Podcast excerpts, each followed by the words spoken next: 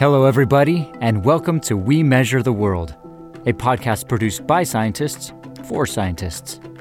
So we set these blocks of basically alcohol ice in a big beaker a container on a on a heater, right? And we're like, ah, it's going to take a while for this to heat up. And so we we head out to lunch and come on back and and there's a fire truck and all these people standing outside the building. And it turns out that you know uh, stuff's pretty volatile when it when it's liquid and the smell was um, bothering some people in the in the neighboring lab. And so they pulled the fire alarm on it and and cleared out the whole building. And so the the hazmat team was in there like you know, getting uh, getting everything cleaned up and turned the heater off. And and so it'd go back to solid. And so I basically cleared out a whole building at NASA or at JPL for a whole day and and still didn't get yelled at you know it's more like uh yeah, you guys probably should have thought a little bit about the volatility of that sample. And like, sorry. That's a small taste of what we have in store for you today.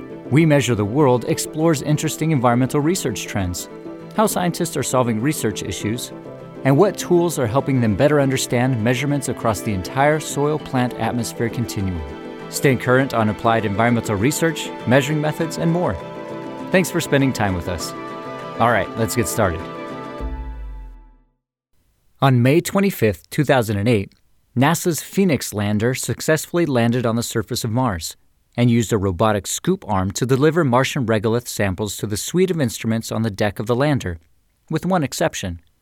The Thermal and Electrical Conductivity Probe, TSIP, designed by a team of METER research scientists, was mounted on the knuckle of the robotic arm and made direct contact with the regolith.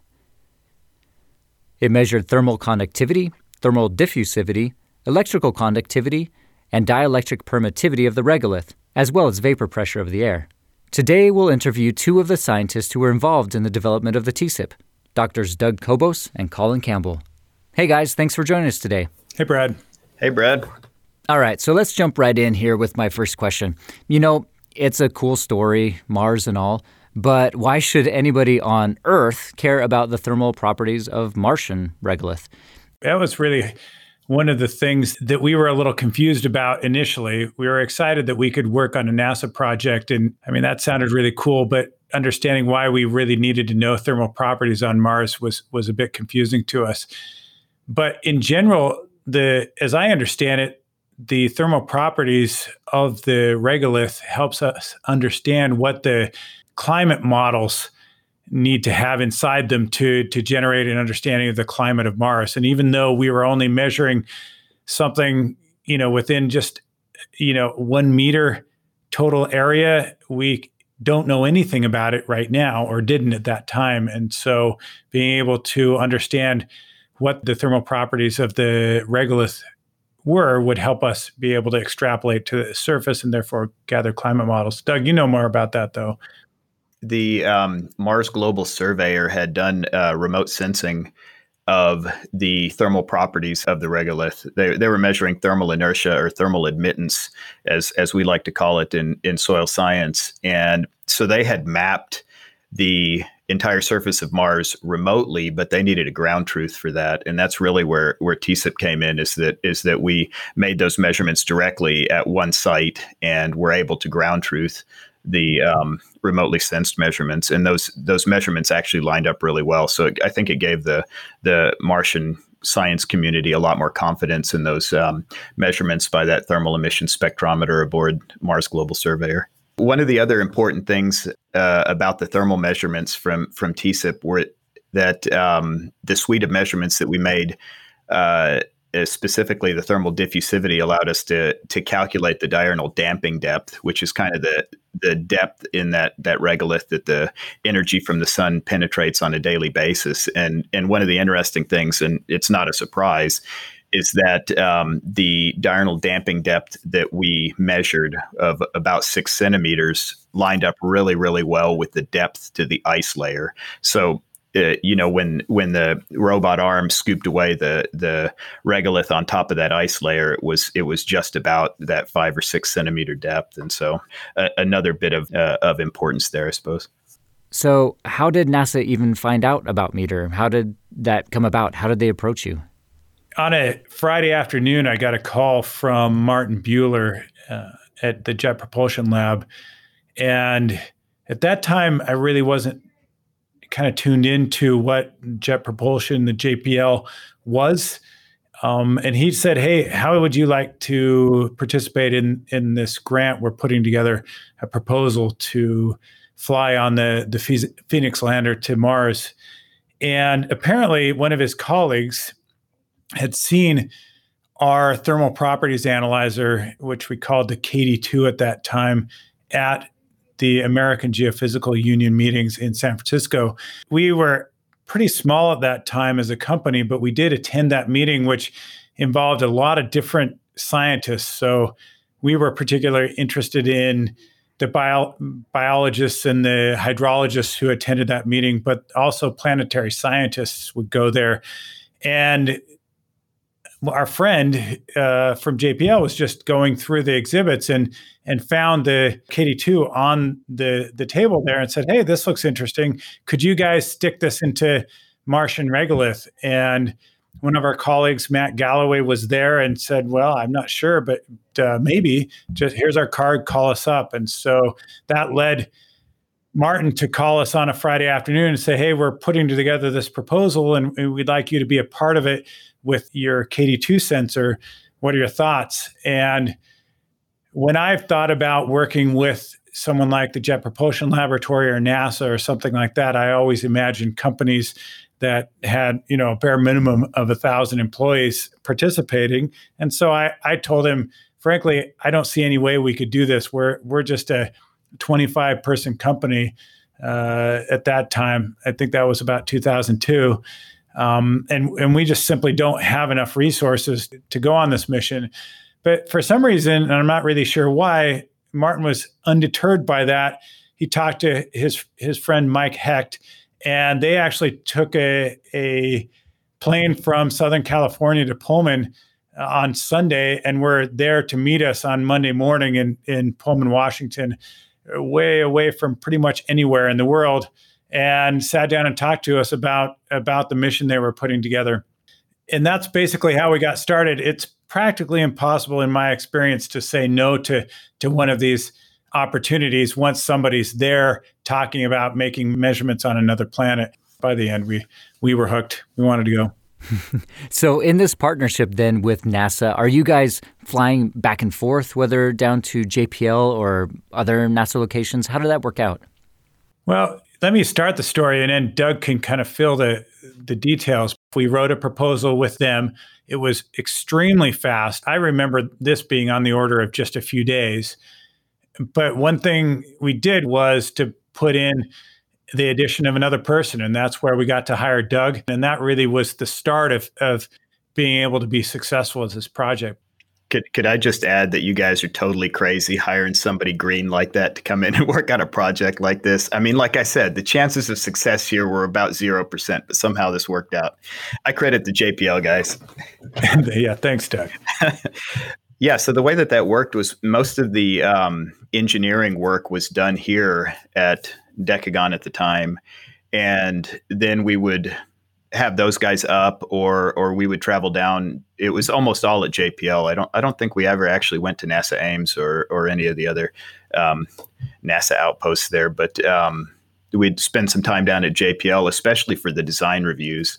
And those were some of the things that were the most nerve-wracking that I can remember was especially this this one step that they had called the critical design review where you know you got to go and show your design and show your results uh, in front of a panel of highly experienced and and brilliant NASA scientists and engineers, and they got to pick apart your design and tell you if it was going to be a go or a no go, and if it was going to fly or not. And I recall losing a lot of sleep over that, but then it turned out to be pretty chill. I mean, we had we had done a lot of the the the work up front, and and it and it ended up you know working out okay, but. um yeah, there there wasn't too much back and forth. I guess it, a lot of it was um, you know communication via emails and, and plans and test results and things like that. But Doug, you know when when you look back on this, that now and I mean we've now had nearly twenty years of of instrument development under our belt. I mean we were super green there. You were brand new. I was two years into to this does it shock you a little bit that you know we we were as confident as we were going into there trying to make something to go to Mars? Yeah, it does. And I mean, in hindsight, it absolutely does. And, and, we've evolved a lot as a company and as a instrument development group since then. I mean, a whole lot. But one of the nice things about that project being, you know, my first one was that uh, understanding how technical risk is evaluated at a highly professional level and, and at a level where if something messes up, then a whole mission fails. That was really useful and I think formative. I mean, I think that the folks around here will attest to the fact that that I tend to to be more of the critical thinker on our projects and and try and identify risk and and try and mitigate that before we release things. And I think a lot of that was because of this project.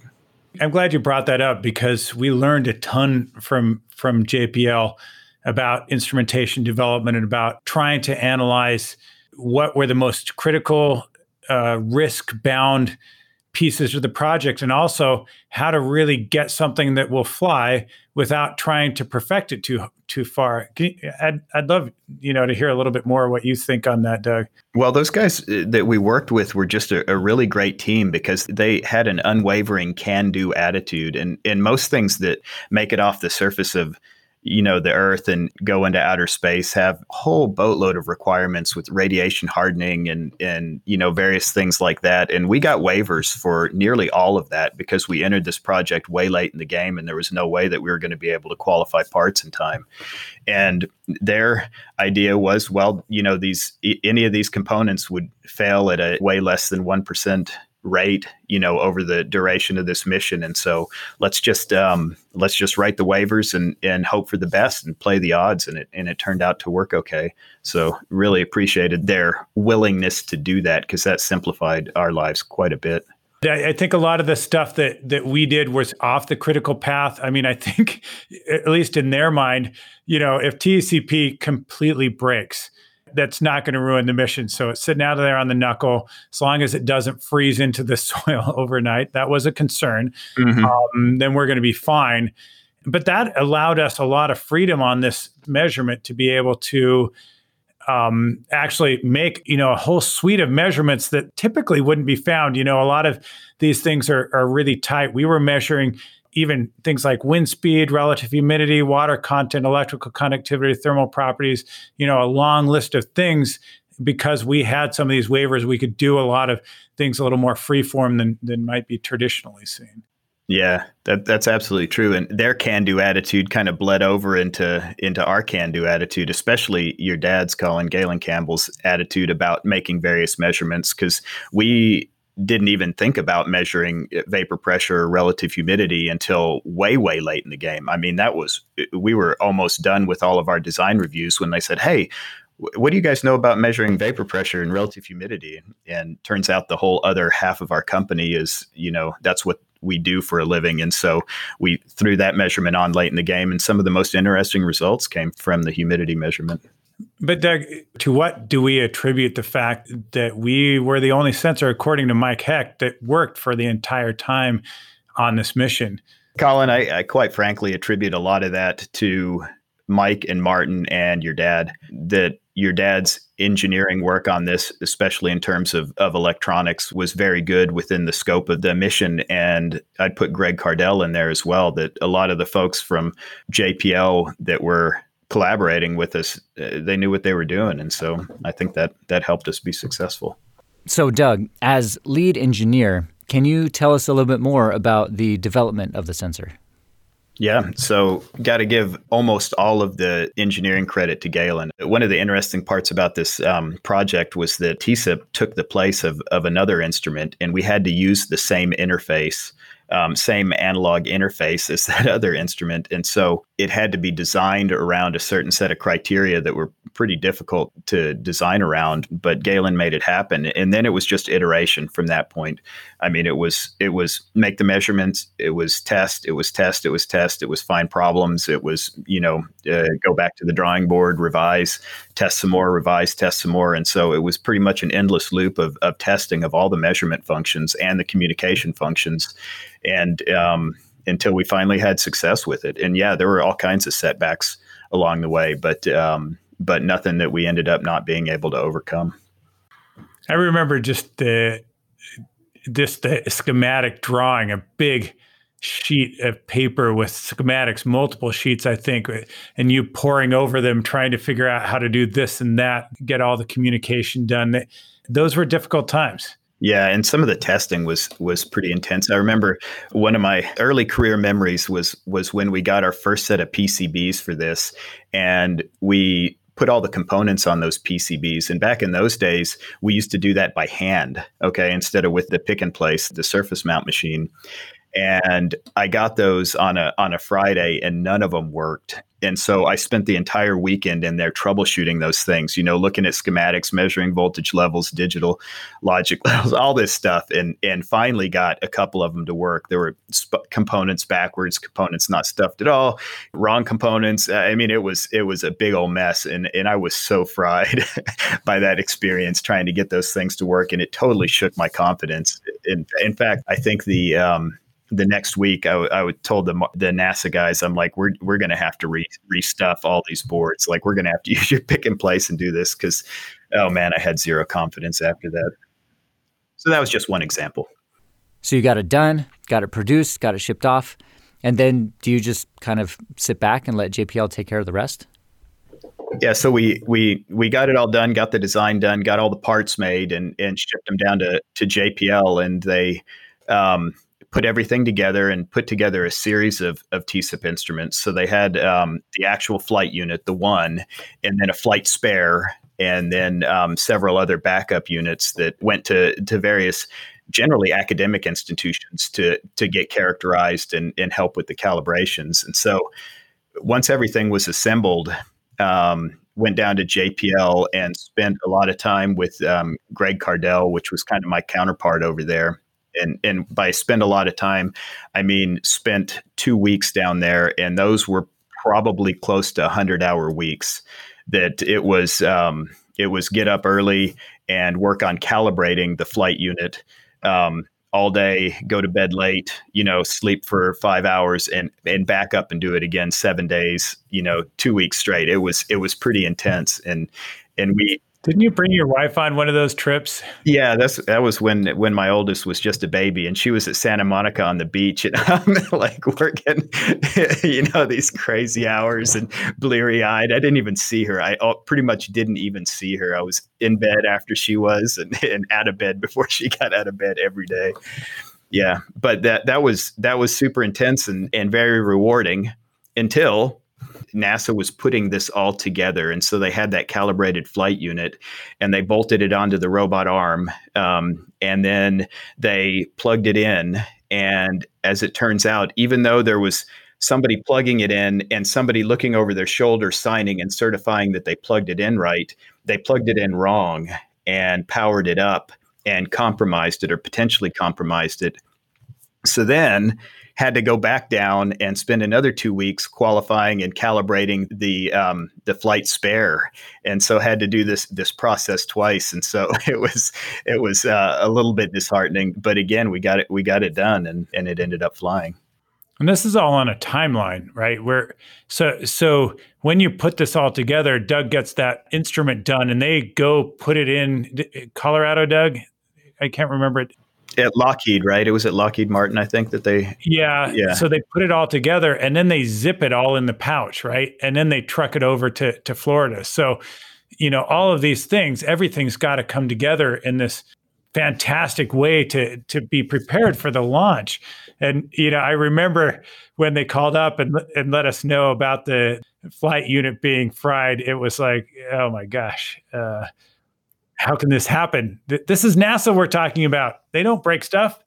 But you know what's interesting, and I got to uh, give a shout out to the culture at, at NASA and JPL. One of their one of their mantras was that they don't sit around and assign blame and blame people for issues. What they do is they try and learn from it, and then they move on and and continue on trying to have success. And so you know, whoever plugged it in wrong and signed off on it, they probably didn't fire them. And you know, I had my own foibles that um, that I didn't get yelled at about. I guess I'll go ahead and tell the story. Um, one of the the most embarrassing things that I've done okay, this is set like second tier embarrassing, but it was during one of those um, two week calibration uh, events. It must have been during the first one. We were calibrating the dielectric permittivity function of the the TSIP, and we were using different alcohols that had different known dielectric permittivity to construct that um, calibration. And so we had just looked up the book values of um, dielectric permittivity for all these alcohols and got in the right set. And we opened one up, and and we're like, oh crap this stuff's a solid at room temperature. and so we we look it up and we're like, oh, okay, we just need to get this up to about, you know, 30 degrees C and it'll it'll liquefy and we can use it. And so we set these blocks of basically alcohol ice in a big beaker or a container on a on a heater, right? And we're like, ah, oh, it's going to take a while for this to heat up. And so we we head out to lunch and come on back and and there's a fire truck and all these people standing outside the building. And it turns out that, you know, uh, stuff's pretty volatile when it when it's liquid, and the smell was um, bothering some people in the in the neighboring lab, and so they pulled the fire alarm on it and and cleared out the whole building, and so the the hazmat team was in there, like you know, getting uh, getting everything cleaned up and turned the heater off, and and so it'd go back to solid, and so I basically cleared out a whole building at NASA or at JPL for a whole day, and and still didn't get yelled at. You know, it's more like. Uh, yeah, you guys probably should have thought a little bit about the volatility of that sample. And I'm like, sorry. so anyway, embarrassing story. All right, so you've got everything together. Everything's worked out, even though you almost probably injured some people in the process. How did you feel then, finally, as it's heading from JPL to Cape Canaveral? Is that right? Yeah. And then you guys got to go down and visit and watch the launch. How did that feel to be able to be there at Cape Canaveral to have your instrument there ready to launch, to go into space, something that you built heading to Mars to measure the characteristics and attributes of a planet that's millions of miles away. It was great. I mean, that was super cool. The launch, the launch itself was, you know, a little bit nerve wracking in that, you know, you really hope that all your work doesn't evaporate if something bad happens. But anymore, most of the bad things happen when it's trying to land. So maybe it was not quite that nerve wracking, but it was. I, I I loved it. I thought it was super cool. Getting to be there for the launch was one of the most exciting things I've done. I think.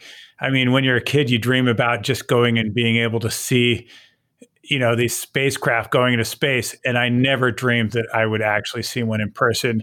And i suppose i mean you know you can be the general public going down there but we got on this bus with all the the rest of the phoenix developers and everybody and we went out underneath this tent get got destroyed by mosquitoes but there was our you know our little baby flying to mars and you got you know lit up the night. And i don't think i ever imagined that i would be there watching that. And and it was just really really fun. Um, it was a great time. That wasn't even like bucket list stuff. I never really thought about anything like that happening. Brad, I mean, the launch was the party. Um, that was kind of the fun part. I think everything on our mind was all about the landing. Uh, I mean, we could launch. It was fun to see. It was pretty but if it didn't land, that was the big thing. And, and you got to remember that there were a couple other missions that went before us that that didn't actually succeed. So whether we could land was still a really big question. They thought they knew why the 2001 lander crashed. They thought they it engaged the landing uh, gear and it turned off the the jets to and it just dropped the last 50 meters or something like that. But they didn't know. And so the question of whether or not we were going to make it safely down was still a big one. So it was waiting for nine months. But it did successfully land. Mm-hmm. And how long did it take for the TSIP then to be put to use? Well, they started making atmospheric measurements immediately. So they they made um, the vapor pressure measurements and atmospheric temperature measurements constantly, at least every day. But it was several weeks before they actually inserted the sensor and started making measurements. I think they only had five full um, diurnal periods where they had the TSIP inserted into the regolith to get a, a full diurnal data set. But but the vapor pressure was immediate. We were so I, I guess there's a give and take to be not mission critical and and the, the give was we could have a lot of freedom with our development and, and what we put on the, the board and, and how that was done. But the, the other side of it is essentially they didn't want to install the or push the, the sensor into the ground till they made sure they had collected the requisite samples uh, that they wanted to run on the other uh, MECA instruments, the wet chemistry, they really struggled to get a sample into either either wet chemistry or the thermal and evolved gas analyzer because the screen I think and the and the electrostatic charge was holding the the particles and not letting them in and they had to get that done to be a, a, a mission success so I think they spent a lot of time on that if I recall correctly. And essentially that meant that Doug and I we did actually get to go to the command center which ended up being because the University of Arizona in Tucson led the project essentially. And so they set up a command center, just a business district building. I imagine this, you know, when you go to the the command center, it's going to be this just amazing area. Well, it was a building that was left vacant. They they actually brought everything for the mission in. They had a a special place there that that they could run all the commands on the lander that day. So it was in a, a big warehouse type area and they had a double of the Phoenix Lander that could run all the commands and would essentially do everything that the Phoenix Lander was supposed to do that day. They'd run the the, the lander through all these commands and make sure everything worked. And then they'd upload those commands to send them up to, to Mars, to the actual Phoenix Lander.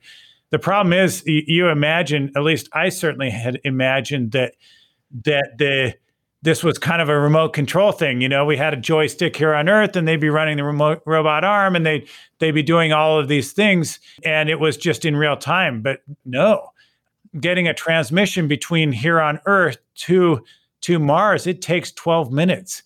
And so it's not like we're we're communicating back and forth in real time. They had to to put together this whole program, send it over to Mars, and then it would run. And if you did something stupid in that program, then it would do something stupid and you could tank the whole mission. Mm-hmm. Yeah, and, and that whole group that was that was running it was living on Mars time, so the Martian day is not the same as the Earth day, and so they were just steadily moving around the clock on you know Martian sols. That was maybe a, a little bit of a regret is that that I was invited to be on that team, but I couldn't participate because we had just had twins. And so we had three kids under the age of 22 months, and I would be divorced right now. So had to prioritize um, uh, the greater life.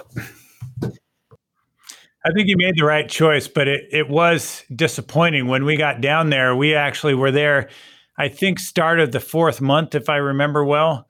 And so the first three months were were the ones that were highly funded. It was where everybody was there and everybody was just pressed to the wall. It was that this exciting, you know, always on group that was it was, you know, they were running on the Martian day, but everybody had to be going on around the clock where they had people analyzing data, they had people preparing the programs. They, you know, after you analyze the data, you had to prepare the experiments to, for the next day. It, you know, did they work? Did they not work? Uh, do we have to do this over? And so everybody was just you know, this big building had a lot of small rooms and the teams would go off into these rooms and prepare what was, you know, what was going to happen for the next day. The the TSIP had its own room and had its own group of people who'd run off in the room and, and talk about that. And we got to participate in that one day, but we were not in, in kind of the flurry of activity. So everything seemed to have worked out with the instrument then, right? So what were some of the results that you got and what did we learn from the results of those uh, TSIP measurements?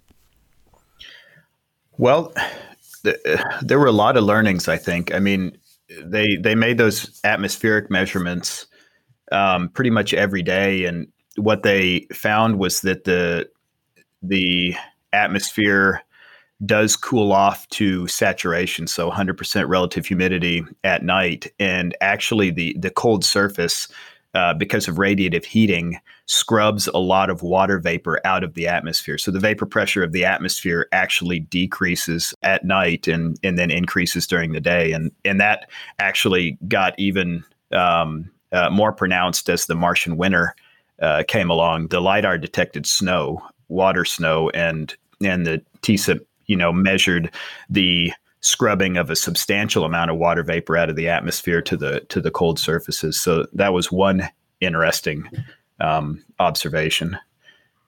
And I, I, I mean, critical from this mission really was the actual identification of water on Mars, right? Before there was strong evidence for it, and mm-hmm. they'd even tried to make measurements of it, but the the Phoenix lander was able to definitively say that there's water there. Mm-hmm we learned a lot of other things that water isn't like water you'd want to put into a cup and drink. There's perchlorates and other things in there that, that, that make it very salty, and yet we were able to establish that fact. Yeah. And so I mean we talked about the thermal measurements a little bit, the damping depth and the and the thermal admittance measurements and and and those things all came out great. But you know, one of the things that would have been interesting to see that I would have loved to have seen was uh, when they actually cleared off the ice cleared the regolith off the ice. The idea was that maybe um, solar heating could get that to heat up fast enough to where instead of sublimating directly away as as a gas, you might get some uh, liquid water for just a short amount of time. And unfortunately, that was not measured. We didn't see that with TSIP, so it was a little bit of a disappointment. Well, one of the things, Doug, that I think really adds to that disappointment is I think we could have done it. And it turns out that there was probably enough power around if they designed the the solar panels just a little bit differently to be able to light up the lander again after the Martian winter. But as I understand it, the solar panels were were not robust enough to be able to survive the CO2 ice that, that formed during the winter. And we yep. and they did try to call it the next year uh, the next Martian year, and it, and it didn't wake up.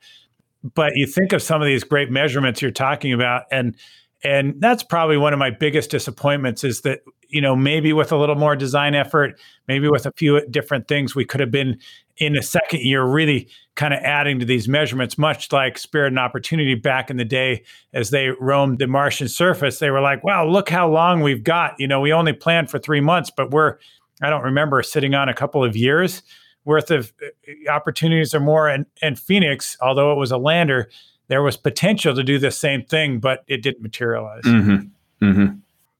I think for me, it, you know, I mean, this is this 20 years of, of changes, but I certainly wish we had the technology we have for water content now on the the instrument then. I mean, it it it would be probably impossible to do that. But we could measure water content in the, in the regolith.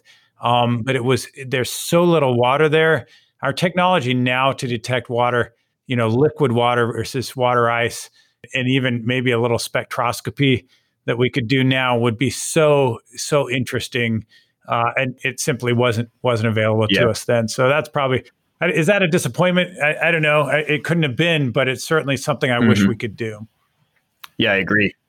When we think of of the opportunities that we had there for what we had in terms of time and our knowledge at that time, I think the TSIP was fantastic.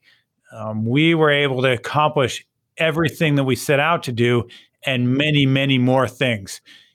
I see opportunities kind of regularly to go on future missions. I think Doug does as well these are some things we consider fairly carefully. We're we you know we're still super busy, still unable to imagine these projects. But if we ever went out again to the moon, to Mars, to another planet, there are a lot of things, these things that we, I'd love to do again, just to improve some of them. It's it's kind of funny that once we built TSIP and it and it flew to Mars, we I guess joined a a pretty select club of of companies that have flown you know hardware. And so people came out of the woodwork asking us to join up with them on on these various proposals and you know hey can you do this? Hey can you do this? Hey can you do this? And and many of those things we said no we're not really interested in. And when I talked about that to to some friends in the academic community some of them are like are you crazy? That is the only thing I want to do is to fly something and you guys are turning down opportunities to be on these proposals? It, yeah it's kind of funny that way yeah, I, I, mean, it is so fun to participate in these things. It's so fun to be able to do science, you know, off world. But there also is this balance where it's also really, really fun to develop terrestrial instrumentation and really, really fun to see people be able to be successful in their research here on Earth. So we have, you know, we have to really be careful about how we divide our, our energies. And, and so far, we haven't seen the right thing to put us back off world. All right. Well, that's all the questions that I have. Do you guys want to add any final thoughts?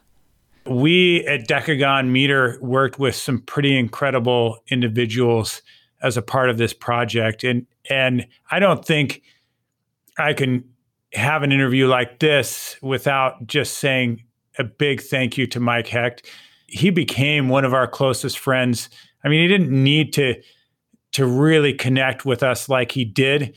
We were a couple of just freshly minted PhD students who didn't know all that much, but he came in and he trusted us. He asked questions of us as if we knew something and he really made this whole experience an incredible experience. I'd love to to do another project with Mike Hecht.